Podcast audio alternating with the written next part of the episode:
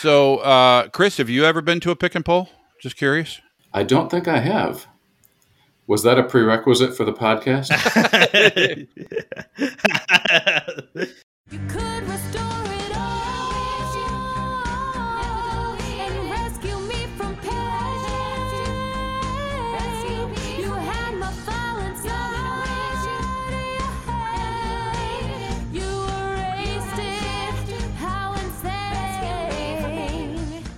Hi, and welcome to Backup Central's Restore It All podcast. I'm your host, W. Curtis Preston, aka Mr. Backup, and with me is my pick and pull consultant, Prasanna Malaiyandi. How's it going, Prasanna?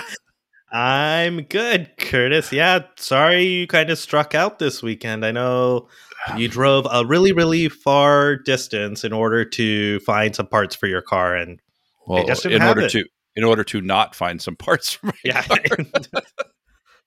Yeah, for I those of you that don't know what a pick and pull, why don't you describe what a pick and pull Yeah. is, Prasanna? so a pick and pull is kind of like a junkyard as for cars, right? And the point of pick and pull is they just have the cars there. You go with your own tools. You manually pull the parts that you need off of the cars, and then you pay usually a fairly low price uh, for the parts. There's usually an entrance fee that you pay to get into the thing, but it's kind of a hit or a miss depending on what's available. Like they might be like, "Hey, this car is available," but 90% of the car might have already been the parts might have already been taken. scavenge, So, scavenge, I believe would Thank be the you. word. Yeah, Yeah. yeah, it, yeah. So I, I had some minor, in my opinion, minor damage to my driver's side doors, and um, it's going to cost me like twenty five hundred dollars to have this minor damage repaired. And so uh, I'm like, you know, it's it's it's at this point it's a car with 160,000 miles. I don't want to spend twenty five hundred dollars, so I'm going to go to a pick and pull and pick the right year and the right color and hopefully just grab a couple of doors. And I saw that this brand new, uh, well, not brand new to the to, to the junkyard, 2010 Prius, and I was like, uh, yeah, I'll I'll drive what was essentially 70 miles to get to this thing. You know, it's only been there a week. Surely it's it's ready to go.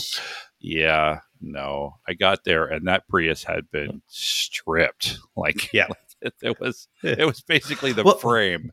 It was like the frame and some Well, wheels.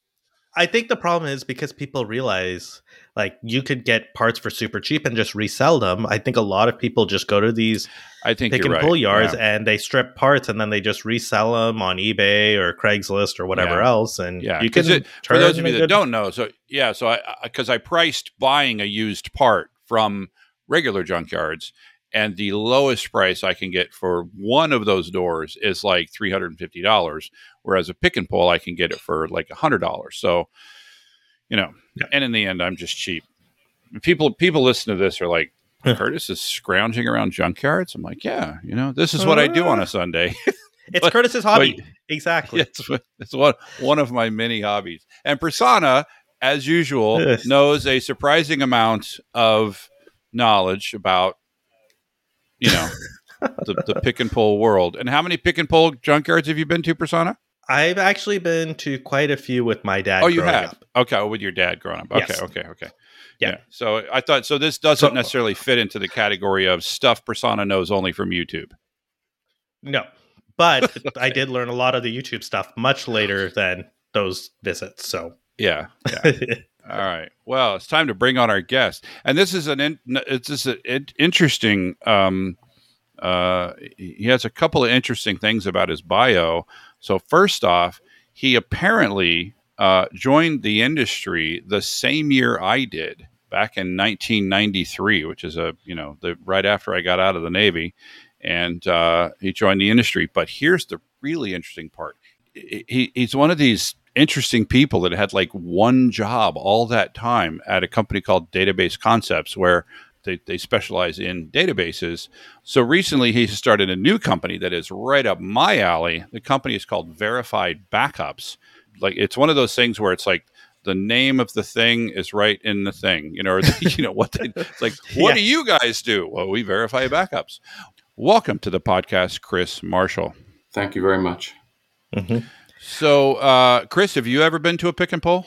Just curious. I don't think I have. Oh, you, you Was that a prerequisite for the podcast? it was yeah this this is the this is the pick and pull episode we're going to be talking about nothing but yeah. uh, what Yeah. it's like to roam around No, it's going to be uh, pick and pull and barbecue. pick and pull and, and barbecue. Don't forget barbecue. Speaking of which, so one of those YouTube channels I watch, a guy actually took a Honda engine and turned it into a grill where he actually takes it with him places and he uh, like opens up the valve cover. He has like a grill placed inside of it and he That's the- actually like makes steaks and burgers and stuff for people wherever he goes. That sounds like the weirdest thing i've ever heard. Uh, and I'll, I'll throw out our usual disclaimer. Uh, per, uh, Prasanna works for Zoom. I work for Druva, and uh, neither of us are speaking for our companies. We're talking about our own opinions. And uh, please rate this podcast at ratethispodcast.com slash restore. And also, if you've got something to talk about in this space, um, you know, anything adjacent to what we do, um, you know, backups, uh, archives, uh, data security, networking, you know, I don't know. Any, anything tech anything related really? Anything, anything yeah, tech Yeah. yeah We, like to try to relate it somewhat back to protection in some way, Yeah. um, or, or storage or, or whatever. But um, you know, especially if you have backup stories, right, uh, or archive stories, we we love Curtis those. love those Mm. I love those. You know, backups gone wrong or, or, or gone right. If you had a really good, like that, we had that, we had that, the, the two guests on from the company that did the the disaster recovery after a hurricane. That was massively cool. I love that, especially if you have something ransomware related. If you if you had a ransomware attack and it didn't go well, or you had a ransomware attack and it did go well, um, we'd really love to hear from you. Yeah, like how we had Tony from Spectra Logic on talking about Absolutely. their experience. Yeah, that was a great podcast. So uh, with that, I'll return us to our podcast. Yeah, no, you don't have to be a, a pick and pull enthusiast, but uh, it is it is a really it's an interesting thing, Chris. If you you go into this like it's especially this one that was in San Bernardino, it, it was a giant, you know, and you have they give you you tell it which car you're looking for, and they give you a row and a spot, and you're like, okay, in my case, it was row 16 of like 75 rows of cars um, and then you go there and and you don't know what you're going to get until you actually show up. Uh, which uh, interesting and you know what? I did not do this on purpose but it's kind of like the way most backups are. It's that most people have their backups and they don't verify them right? And so uh, you don't really know what you have sadly until you go to do a restore in you know when you really really need it. Uh, i suppose that's sort of the entire purpose behind your company. Would that be a, a nice setup for you chris Well, that's a perfect setup. Um, people don't check their backups. Uh, they often don't know how. And then there's a disaster and there's no going back. In fact, you talked about that in your book, Curtis, that sort of early on in your career.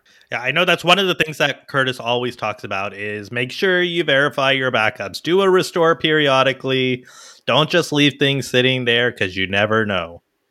Yeah, it's it's kind of funny though, uh, Chris. I do talk about that a lot, and um, one um, but like one of the tech reviewers of the book, and I think we we actually mentioned this on just a couple podcasts ago. Um, one of my, one of the tech reviewers, Stuart Liddle, um, the that's with a D, by the way. It's not with a T, so he's not he's not a mouse. He's a person.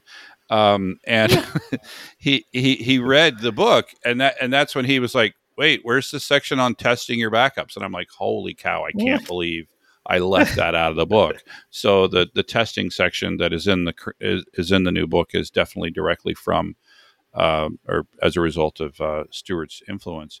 But yeah, I, I had I've had many times throughout my career, um, and I can remember one particular um, company I was at uh, the I was consulting.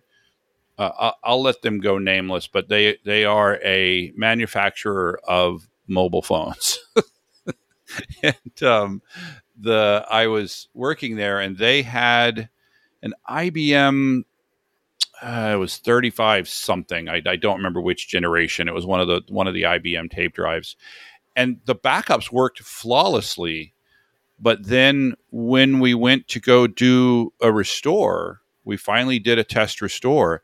None of the tapes were readable uh, to this day, I, I, I still, you know, because I was relatively new in my career at the point, I, I don't know exactly what happened or what would have fixed it, you know, in retrospect. But I know for a fact that they had made all of these backups where all, there were no errors in any of the backups. And then when we tried to read the same tapes in the same tape drive, um, the backups were 100% unreadable. Um, have you have you heard stories like that, Chris? Well, there's all sorts of stories um, I've seen with clients where they made a perfectly good cloud backup of a nine month old SQL database copy. Mhm. And so they were getting the little confirmation every day. Mhm. But when they got ransomware, this was about a year ago, uh, it wiped all of their stuff and their SQL data was nine months out of date. So, and, and I was brought in to try to help clean it up. They just had no idea it wasn't working. So they were doing periodic backups and it never actually worked. The more Correct. recent ones. Wow, crazy. Yeah. So they had yeah. So the the the best backup they had was nine months old. That's uh, Right, for a database. That's a really long time. I don't. You know. I know. I'm telling. You know. I'm talking preaching to the choir there, Chris. But that's a really long time in database land. Nine months. It's not a really good RPO, is it? it's not. nope. Yeah. Thank, thanks for bringing up that term. That's a good term to throw out for those that don't know RPO and RTO: recovery point objective, recovery time objective. So um, RPO is basically the amount of time that you agree, the amount of data that you that you agree that you can lose, right? So you say I can lose one day's worth of data or one hour's worth of data, um, and that's the objective. By the way, really important to mention that that's the goal uh, or the requirement. And then RTO, how long can can the restore take? And one thing I always mention about RTO is that it, it's it's from when the failure happens to when the application is back up. It's not I'm the backup guy and now the server's restored. I'm done. But no, no, the RTO is measured from when the bad thing happened to when people are using the database again. And I'm sure you probably run into that a lot uh, as well, Chris, right? Sure. Well, most people, if you ask them what their RTO is, couldn't even define it or explain it. And, and even if you told them what that term meant, I mean, it's not just about losing people with um, acronyms, but if you said, well, look, how long is it going to take? The answer I get is, I don't know. Yeah, I don't know. Or the scary answer is, well, I have to order a new hard drive for the server. Ugh. Well, well that's not going to be Yeah. a 24 hour deal. Yeah. Yeah, it's sort of like they assume if everything is perfect, then it might take what whatever their normal RTO is, but it's like they're not accounting for all of these other issues. Like I need to replace a server or I need to add a new hard drive. Right. and and and I I think that's one area where the cloud does really help. Right? Is that you if you use the cloud, uh, you know, as part of your recovery um, process, you can literally push a button and poof, you have yourself a fully ready to go server that you could define up front, and you're like, boom, let's turn the server on. You can't do that with you know, pick your favorite server vendor um, you know, even Amazon with their, uh, you can't, you know, Amazon Prime or what isn't there like an Amazon Now? There's an Amazon Now, um, that, that not not for servers, but but there, there, I'm pretty sure there is an Amazon Now that basically the you get stuff within an hour or two hours. But I don't think Amazon Now has um, has uh, servers, and, uh, Servers. hard drives. Yeah, I'm pretty sure they don't. Yeah, Amazon Now is AWS. That's the Amazon Yeah. Now for servers. Yeah. Um, so uh, uh, yeah, that's interesting. You mentioned uh, Chris. You mentioned this this company that they had a good backup, and then uh, things just stopped uh, working. It sounds like um, To be- the, the nine months uh, situation. D- in in the case of that particular customer, yeah. So their their backup was fine, and then for nine months it wasn't fine, but they didn't know it. Do you do you know like in retrospect now what what had happened to their backup? They were backing up their SQL server to a local hard drive and then sending that off to the cloud. Mm-hmm. And so process A, which was backing it up to the local hard drive, uh, had a glitch of some sort. I'm not sure what was happening. Right. Uh, by the time I found them, I was helping them take their nine months and still have a company. Right. So yeah, and this is, that brings up another sort of running I don't know what the running issue that I have with the way many people do their database backups. And it's especially databases and that is the the, the dump and sweep method, right? I know a lot of people use the dump and sweep method, but you need to make sure you address the issue that either side of this can break and you need to know when that happens, right? So the so in your case it sounds like they were backing up to a, either either two things that could happen. They could back up to a local hard drive and that could be failing for some reason. Or they back up to a local hard drive and there's a synchronization to some other system, like in this case, the cloud. And that synchronization process can fail as well, right? But what I've seen just as often is well, the original backup stopped working. Meanwhile, the synchronization process is running just fine. it's synchronizing Right. a backup that was made nine months ba- ago, Yep. right? Um, and so you you if you're using the dump and sweep method and you're not using a system that coordinates the two for you, um, which is the most common method. I, I- think one of the reasons why dump and sweep happens a lot. And Chris, you you know you've dealt with a lot of DBAs. DBAs like to do their own backups, right? They they like to run that Right. dump, and, and so one of the reasons for that is that they want to run that dump, and then they let somebody else get it off off the server. Um, and the problem with that is that you have two different groups coordinating these two different steps. Yeah, Yeah. that's a go ahead. And, and I think also one of the things that happens is sometimes something can change um, in terms of when that backup happens, when the dump operation happens. It could go longer, so now you end up with inconsistent backups, oh, that right? too. Maybe, right? And so I think it's kind of one of those things where you want a loose coupling so everyone can do their own jobs, but they still need that coordination to make sure Yeah. that they're doing it in the right way. Yeah, that that would be uh, yeah a similar one. Like you said, you you know, so the you, you you're like the the backup normally runs one hour, and so we schedule the the the the backup of the backup at an hour Yeah. and a half, and then suddenly something happens, the database gets bigger, and the backup is now taking two hours, and you're getting a great backup every day of something that's changing while you're backing it up. that's not Yeah. that's not a good thing. The Same thing Um, also applies for retention, right? You want to make sure you keep those backups, the first dump you're doing, right, long enough to make sure it actually gets swept away and that you're not just constantly deleting it before it gets moved offsite. Right. Uh, it's, uh, Chris, is it- is that are you finding that in your experience is that's the most common method is the the dump and sweep method? I am seeing that a lot, um, but then I have equally many clients who, you know, without an on-site tech resource, Mm-hmm. really, if I ask them, "Can you please go make a backup of your database?" would have no idea what what to do. Um, and so it's the oxymoron. I can't afford a full-time tech guy, gal, Right. but I don't know if it's happening otherwise. That's that's ter- that scares me. That's Chris. scary. Yeah. That's really scary. Um, yeah, I don't know. I, go ahead. Go ahead, Prasanna. so they bring you in to help figure this out. But what's your recommendation at that point? Is it here are the steps you should be doing in order to make sure your data your database is being backed up or is it go hire a tech person like what do you how how do you approach that? Well, my recommendation is let's automate the whole process and build safeguards in. Um, number one, you know, the old, I know Curtis loves the method of backups where people put a USB drive in their server every day and then they take it home and they always switch it out and they always make sure there's free space. Never. So, And nothing and I mean- nothing bad ever happens to that USB drive while they're uh, right. yeah. It, it sits in their briefcase on the dashboard of their car and it's 110 degrees in California. So if you don't take that human element and engineer around it, you're going to always have that problem. And, and I've seen so many situations. Yeah, I've got a USB drive. It's a month old. It's been backing over itself every day, and we have no idea.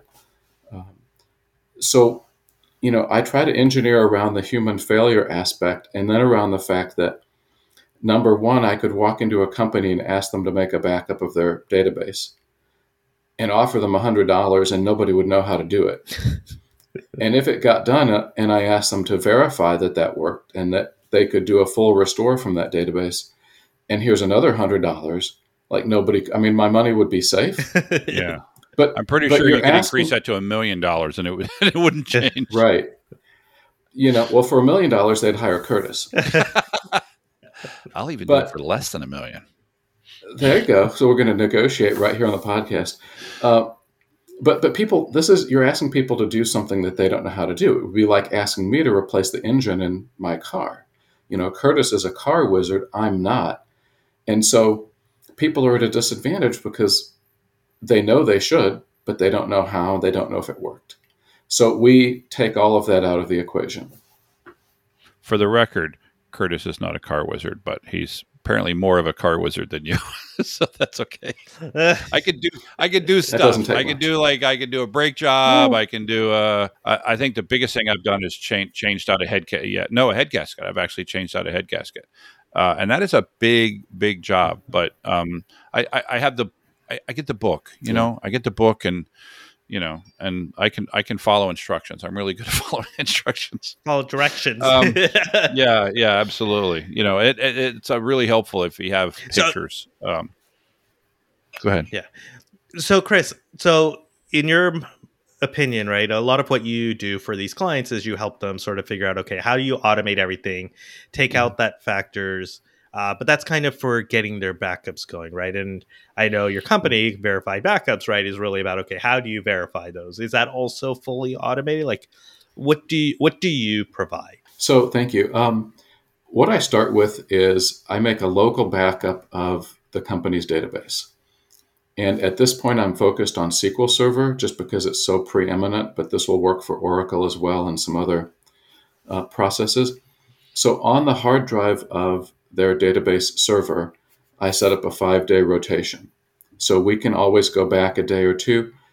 You know, some disaster recoveries, you still have the server available and you just need to have that instant access. So we do that, but we're fully 321 rule compliant. I know Curtis will want to talk about 321 rule. Um, so then what I do is I encrypt that backup copy with government level encryption. So it's AES 256, and then I push it through a secure portal to my server on Amazon. And we'll talk about geography and all that. But on my server, I decrypt it, restore every backup. So I know that every SQL backup that you made is restorable seven days a week. Okay. And the second thing I do is identify, um, and this is all scripted, but identify date sensitive uh, fields in your database and make sure that they have current data. So in the case of a payroll, this is Monday. I should see payroll data through Thursday or Friday of last week, right? If that's an active payroll database. Okay. If that happens, I know that your whole process has worked end to end, nothing's broken. Then the last step is the client and their MSP, if desired, gets an email. Dear Prasanna, here's the database, here's the table, here's the field, here's what it says date wise. I'm not putting any sensitive information out there. And here's the current date, so this is considered a verified backup. Seven days a week, your data is restored. Seven days a week, your data is date checked. Seven days a week, you get an email, or you can have that as a weekly summary. Um, that's what I do, and I simply can't find anybody doing that. that's actually pretty awesome yeah, Yeah. i like that I, yeah i like that idea because you know we, we, we talked earlier about the the, the company that, that had the nine month old database if you're looking at the actual data um, from you know a, a particular field that's time sensitive that if that date suddenly you know is two weeks old um, yeah i guess like with payroll it'll be it'll be less than two weeks old all the way up until up until the day of payroll um, there, there might be some ability to to recognize pattern and you, that- you're, you're saying you automate this whole process Correct. So every day, my current clients get an email at whatever time in the evening, and I get an email. And, you know, I was in Key West for a week and it just happened. Mhm. so um, there's no sort of user intervention. I know you mentioned you would talk about sort of the geo- geography locations of where your service is located, right? And Yes. going back to the three two one rule, can you kind of cover that a little? Kind of where does so I get that you do a local backup to the database server so they can do the quick restores if needed within five days, um, and then every backup sort of gets pushed to your through the portal, right? To your location, and sort of, can you talk about how you meet the three two one rule of backup? for a customer? So first of all, we have a copy on the local server Mhm. that 99.99% of the time did not exist before. Then we push it to my AWS server in Ohio. And then I wanted to get as far as I could and still stay in the US. And so I'm in Oregon with my backups. And it's snapshotted, it's fully operational. So uh, your data is protected, it's encrypted in transit, it's encrypted at rest, and it's in multiple geographic locations. So I'm hoping Curtis will let me stay on the show at this point. Yeah, no. For a three, two, one rule, Curtis. Yeah, I think that's definitely three two one compliant. Um, yeah, the the um, I mean even even just the just having it on prem and then uh, in Ohio, uh, you know, I, I think that would comply. But then you know, making sure that it also uh, is uh, in a, in a in essentially a third location. I like that. I like that a lot. So. Um, what one and i'm sure you've you've come across this with with customers one concern that i would have with this methodology is that you as a vendor uh, you know in order to do what you're doing you have to unencrypt my database and you therefore have access to sensitive data how do you handle that particular objection You know, that's a fascinating question, and here's how I would do it. First of all, I would create the local backup on your server, Mhm. and then I would push the data to an offsite location that you control. So let's say that you have something on Azure. I'd push the data there and run my scripts and processes on your server. So we would set it up via like a shared dial in, and then I would have no further access. But every day, my process is still validating your data and issuing an email. Okay, so you offer two approaches. One where you're verifying everything in your AWS account, if you will. Another where mm-hmm. if a customer needs that security, they can run your verification in their account, if you will, or on their servers to That verify. is absolutely yeah, that's absolutely correct. And there's a couple things I can monitor either way.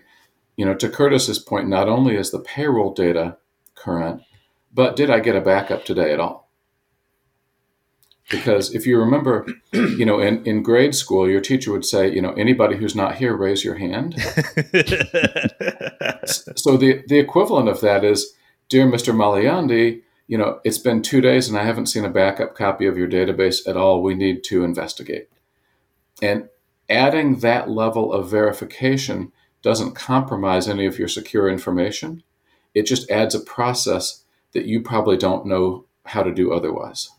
No, I like I like that. I I, I, def- I definitely like that notification, um, and I like that it's a notification that things are good as well as a notification that things are bad. Because a lot of people, when they build in notification for stuff like this, they don't notify. Uh, they don't do a notification for good. They only do the notification for bad. And the problem with that is, how do you know that you know the process is working, right? Um, Right. so so let me let me just clarify, you know, what you said. So I, I could have this in my account, and then I guess you're installing, or I'm installing something from you on the, in this case, Azure uh, server, so that you can because because you're going to automate this process. This is this isn't a human being from your company Correct. logging into my server, um, and so basically you've got some code that's going to run on my server um, that it will then notify you notify your process I, i'm just trying to make sure trying trying to verify that there isn't a there is th- this doesn't give you a backdoor into my my server i guess is what i'm looking for No, the, the great thing about it is the only output of that entire process is an email. okay And if you want, we can specify that that email will go only to you, and I'll have no idea. But that means you have to monitor it, and you have to make sure that you know whoever's not here today, raise your hand. no yeah So in I- I- other words, yeah you have to have a monitoring process for that. Um, Yeah, I have no problem with the email. Like you know, even as a, a security-minded person, I have no problem with with my vendor being notified that my backups are good, right? Especially if you you're ensuring that it doesn't have sensitive information. What I was trying to make sure was Right. by installing your code on my server, um, I'm not giving you a backdoor into you know you're you're some ability to log in or uh, that you're controlling this process remotely or um, uh, so ha- have have do your which way do your clients tend to prefer those of those two methods where one is on your Yeah, so far everybody's fine with me running it uh, Mhm. because these are consulting clients I've worked with in the past anyway, in many cases. So they've al- always trusted me with their data, Mhm. and it's not been a thing. But um, You give them an option Ready? though, right? In case there Yeah. are some objections, there are both uh, models, and one probably requires a bit more knowledge to set things up in the beginning, right? Right. Because they need to worry about their accounts. But the other is you handle everything end to end for them. Simplicity. sure, But it's but it sounds like you have a lot of clients that don't even have a backup at all, or they don't even know how to make a backup. So you're you're offering them you're offering them a level of automation and a level of data protection that they they don't have at all. Um, and so maybe that those same clients would be a little bit less concerned about the kind of things I'm talking about. Well, you raise a really good point. And a lot of my clients have an MSP of some flavor or other. And the universal response I get is, well, my MSP is taking care of my backups, so I'm good. Hmm. And I know you guys have never heard that. Yeah. Um, but as I, I just got off a Zoom call with an MSP right before this, and their answer is their clients have SQL. They don't know if their SQL backups are good. And in some cases, when the client has a disaster, they hope that the backups have been working. Uh, because not all MSPs, being on the networking and hard drive and virus protection side, are really good on the DBA side. Yeah. And I think when they say we hope it's been working, like hope is not a good business strategy. Yeah. And I think one of the things that we've also talked about in the past, Curtis, is even if you do have an MSP or whatever else is providing you a lot of the production level services, it's probably good to have a separate backup vendor or a backup solution that is outside the scope. So you kind of isolate those two environments, if you will. Yeah, I'd say two things there. One is I, I think it's a good practice to uh, the, the thing that you should assume is that your MSP isn't doing crap with reg- with regards to backup. Don't assume they are doing it, which is the default method that Right. people seem to have for MSPs and SaaS vendors, right? Like like Microsoft 365. They, they many of their customers assume that their stuff is being backed up. Um, so the default thing that you should assume is that, that there aren't any backups. And then I, I do think that um, and yeah, you know, I'll I'll throw it. The, the, this is coming from a guy that works at a third party backup vendor, so I, I get it that some of you are like, well, of course he thinks that you know. I I I, I I've always felt this way, right? I, I've only worked for Druva for like three years, and I, actually, I've only worked for Druva Almost. for coming up for on four years, and uh, the the idea it, it, it's it's a little bit like the three two one rule, right? Just Mhm. that if if your if your IT and your backups are run by the same entity, um, th- basically, if, if they're really competent, everything's fine. But we're not, you know, very very little of the time are are, are we worried about the competent stuff. It's it's when it's when incompetent happen or bad things happen. You know, I'm going to go back and mention the the OVH fire that we talked about right? Mhm. So that that's a perfect example of where you had a, a service provider. So this was an IaaS vendor in Europe, and they offered a backup service. And their backup service even said that the data was triple replicated and replicated to a physically isolated server. And what we learned after the fact, based on what happened to the customers of that service, was physically isolated meant Mhm. we put it over in a corner. Bad server. You've been physically isolated from other people, right? And, and it was in the same data center. And so when the OVH data center fire happened and it destroyed their entire, I mean, that's just just a horrific event that happened. Um, and it, and it was one of those like um, like they had a fire suppression system, but it wasn't. It was you know we talked about it, it was it looked like it was something like thermite, where basically there, there, there was hmm. no fire suppression system that would have uh, been successful there. Uh, but that's why you separate the data, right? That's why you separate the backups. That's why I do like the idea of having a separate vendor doing your backups. Yeah, and if, for those who want to go back and listen, go listen to episode 106. How do you prove your backup service is real? Where we talk about the questions you should be asking your cloud provider to figure out if the backup service is real. And like Curtis mentioned, other OVH episodes include 107, OVH's backup service didn't work, and 109, can OVH properly redesign their backup infrastructure? Yeah, Back we you, we.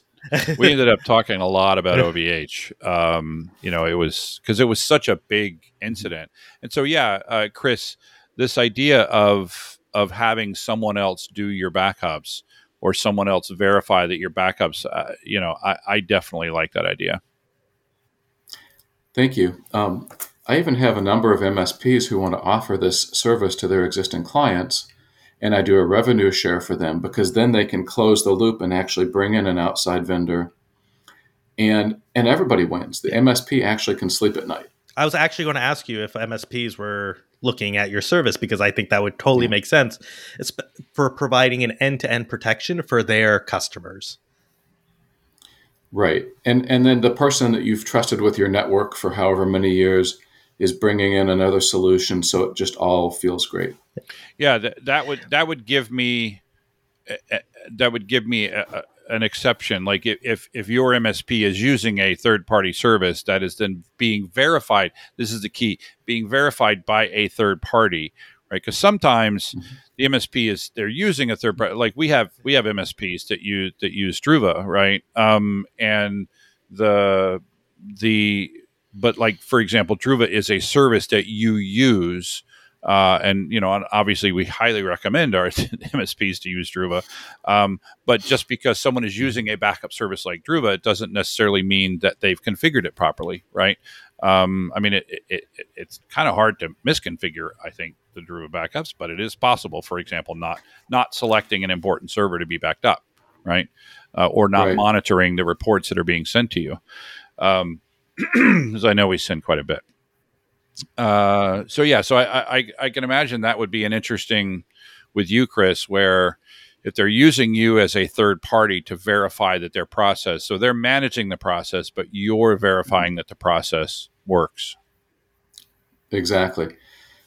And, and it's ideal. It's they are selling a house that they don't have to build. This is not a service that they have to create. This is a service that exists and is tested and they can install it. Customers happier, MSP happier, and revenue share is nice in anybody's book. I was going to ask you, Chris, about um, as you're doing these verifications. I know sometimes you get these very large databases which take Mhm. time, or if you have, and I don't know if uh, you have many customers doing sort of fulls and incrementals and logs periodically, or if a lot of what your process, your dailies, are all just fulls. But as you start to look at larger and larger databases or more and more complex backup and restore requirements, Mhm. how do you sort of manage to fit all of that in in terms of restore verification? Because I'm sure at some point some of this takes a while to run and it's physics, right? You can't change time, right? And how long some of these things take to run. So, what are your thoughts on that? Thank you. So, you know, the target for my service, you know, has 20 or 50 or 100 gigabytes of SQL data. So this is not Boeing, right? This is not, you know, some of these companies. I have partnerships to take care of those. But in the space I'm working, I am making a full backup of your database every day. Mm. Uh, it's just so much easier to piece together, especially in a stressful time, than here's a full backup and here's 27 increments that we have to restore and hope that none of them Break. you know because Yeah. You know that's the like the modern version of having a bad spot on your uh, backup tape is having a bad increment. So uh, i'm doing the full service and the great thing about amazon is the scalability of it. So that's how we address that. That was one thing that I thought of when I when I thought of your process. Uh, I like that you encrypt the data before it's sent, but the fact that you're encrypting the whole database before sending it means that you're going to send the entire thing every day, which means that Mhm. that can only scale so far. But with with the with the size of data that you're talking about, I, I think that's probably fine. Yeah and I think for a lot of customers, having that daily full, it's a good feeling to have, you know, because it's only one copy I ever need to go to. If I ever need to restore my data, it's that one copy I need to go to, which helps in terms of RTO and everything else. So Yeah. I think it makes sense. It's just the simplest approach that I can find. And especially you're going from customers who aren't even doing database backups today, right? This is like a million times better than what they're doing today anyway, right? So Well, they may be doing an overall backup of their server, but they don't know. And number, the second thing is if their entire server dies and they have to wait for a new machine, you know, I can have them a SQL backup in a few minutes, even if it's already backed up globally. Um, there's a few advantages. Do are they able to actually run that backup from where you're at, or are you just using it to restore their their database? I'm just using it for the restore test. Okay. So I have a full SQL server running on my Amazon instance, hmm and that's what we're restoring it to. So we're actually doing a full SQL database restore hmm because anything else, and it's just theorizing that it will restore. Well, do you yeah, but I, I think what I'm saying is you you mentioned that you know their their server might take this amount of time, but I can have them at, I can have a full database ready to go. Mm-hmm. It, I was inferring from that that you're saying you're going to provide a functional database for them while their server Oh, right, is right. being restored, and, and that's not the case. Not at this point, no. Okay, okay, What's interesting about what I've done, and really Druva and anybody else, we're data companies that are not about data. So this is really about, you know, do the men and women that work for that company have a job the next day? And it's not being over dramatic, but in many cases, there's a data loss, there's a company loss, and we can actually change that. yeah. There are there are many um, stories of you know we call them RPEs, right? Resume producing events.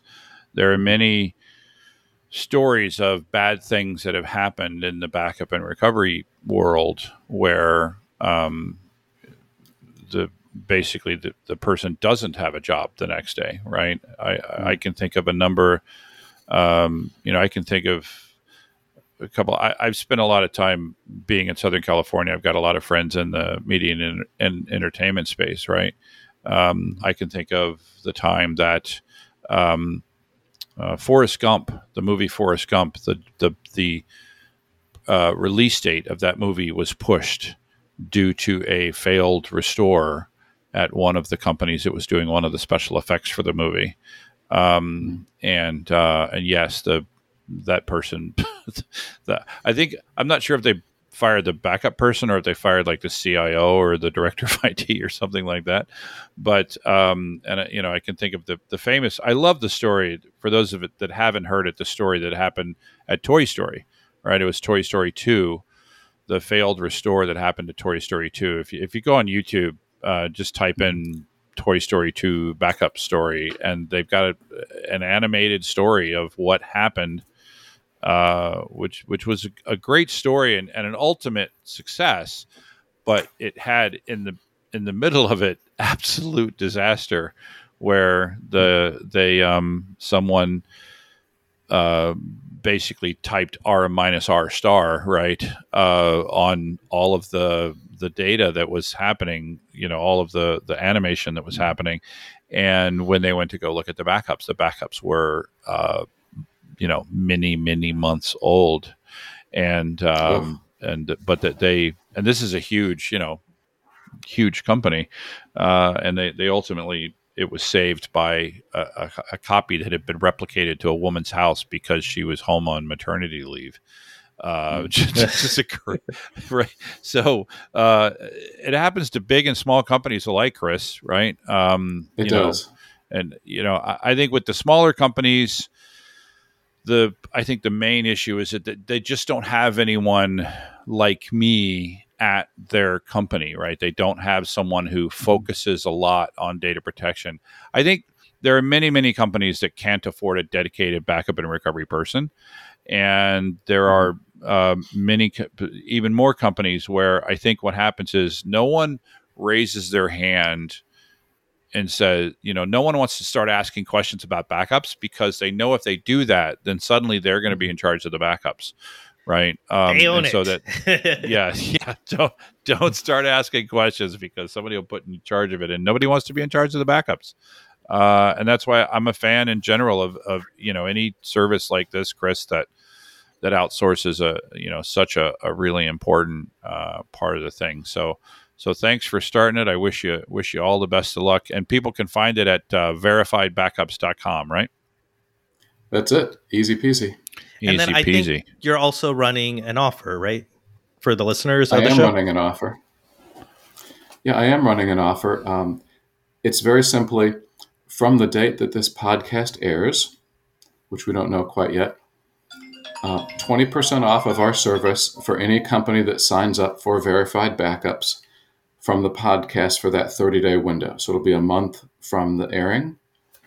Um, but the, the second really cool option is um, I am including in that a copy of Curtis's latest book, which is Modern Data Protection. And that will be sent to the company as soon as they're signed up because it's a great book, it's a great read, and really the word needs to get out there. It's going to talk about every aspect of backup, not just what I do, but the more informed we are, the better decisions we make. So um, that's very simply it's a little long, but modern data protection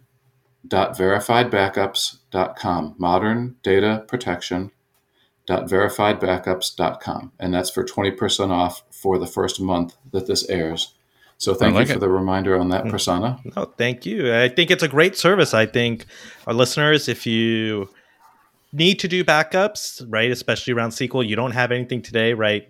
Please reach out to Chris, talk to Chris, right? Mm-hmm. It's an awesome service. He provides everything automated, and he also verifies your backups, which is really, really important in the grand scheme of things. It's a big Yes. stinking deal. agreed All right. Well, uh, thanks, Chris, for coming on the podcast.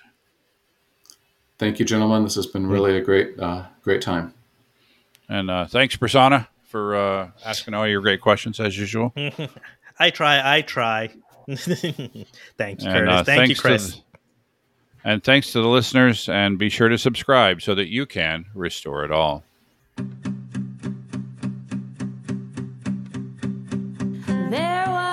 File, but I deleted it. Too bad your backup system isn't worth a spit. Finally, I needed your backup. You had a chance to fix it, instead it's all jacked up. See how I write on Facebook about you.